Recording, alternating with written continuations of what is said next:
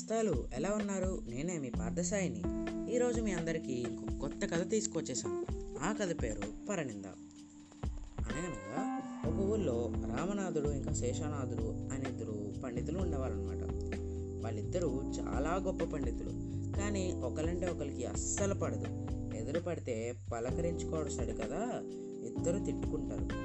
ఆ ఊళ్ళోనే పరంధామయ్య అని ఒక పెద్ద రైతు ఉండేవాడనమాట ఏ పండగకైనా అలాంటి పండితులకు మంచి భోజనం పెట్టి కొత్త బట్టలు పెట్టి గౌరవ గౌరవిస్తాడనమాట అది అది అతనికి ఒక అలవాటు. ఒక ఒకరోజు పండుగ రోజు రామనాథుడిని శేషానాథుడిని తన ఇంటికి పిలిచాడు. ఇద్దరు వచ్చారు. ఇద్దరు ఒకరికొకరికి ఆపోజిట్గా కూర్చున్నారనమాట పరందామయ్య ఇద్దరిని అయ్యా మీరిద్దరూ స్నానం చేసి రండి. తర్వాత అన్నం తిందరు కానీ కొత్త బట్టలు ధరించి అని అన్నారనమాట ముందు రామనాథుడు వెళ్ళాడనమాట అప్పుడు పరంధామయ్య శేషానాథుడితో రామనాథుడు గొప్ప పండితుడని విన్నాను నిజమేనా? అని అడిగాడు. వాడి మొహం వాడి ఒట్టి పశువు నాలుగు పద్యాలు తప్ప ఏమీ రావు అన్నాడు శేషనాథుడు.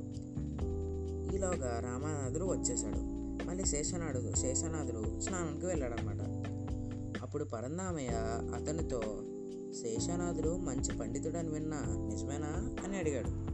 వాడి ముఖం వాడు పండితుడా? పాడా పొట్టి గాడిద వాళ్ళు కూడా పూర్తిగా రావు అని గట్టిగా చెప్పేశాడనమాట సరే ఇద్దరిది స్నానం అయిపోయింది. ఇద్దరు కొత్త బట్టలు వేసుకొని భోజనాల దగ్గర కూర్చున్నారు.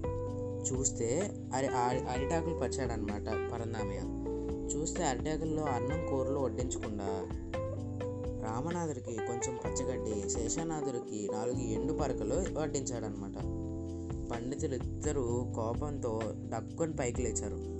ఏంటి అవమానం? అని గద్దించారనమాట పరందామయ్య నవ్వుతూ మీలో ఒకరు పశువు ఒకరు గాడిద అని చెప్పారు మీరే. అందుకే మీకు తగ్గ ఆహారాన్నే వడ్డించాను అని అన్నాడు. ఆ మాటలకి వాళ్ళు తలదించుకొని వాళ్ళు చేసిన తప్పేంటో వాళ్ళు అర్థం తెలుసుకున్నారనమాట పరందామయ్యను క్షమించమని కోరారు. ఆయన నవ్వుతూ మీరిద్దరూ గొప్ప పండితులని నాకు తెలుసు. మీలో మీరు కా మీలో మీరు గొడవ పడ్డం నాకు ఇష్టం లేదు. మీరిద్దరూ కలవాలనే ఇలా చేశాను అని అన్నారనమాట తిరిగి వారికి మంచి భోజనం వడ్డించారు. అయితే ఈ కథలో నీతి ఏంటంటే మనం మన చుట్టుపక్కల ఉన్న వాళ్ళని ఎప్పుడూ గౌరవించాలి.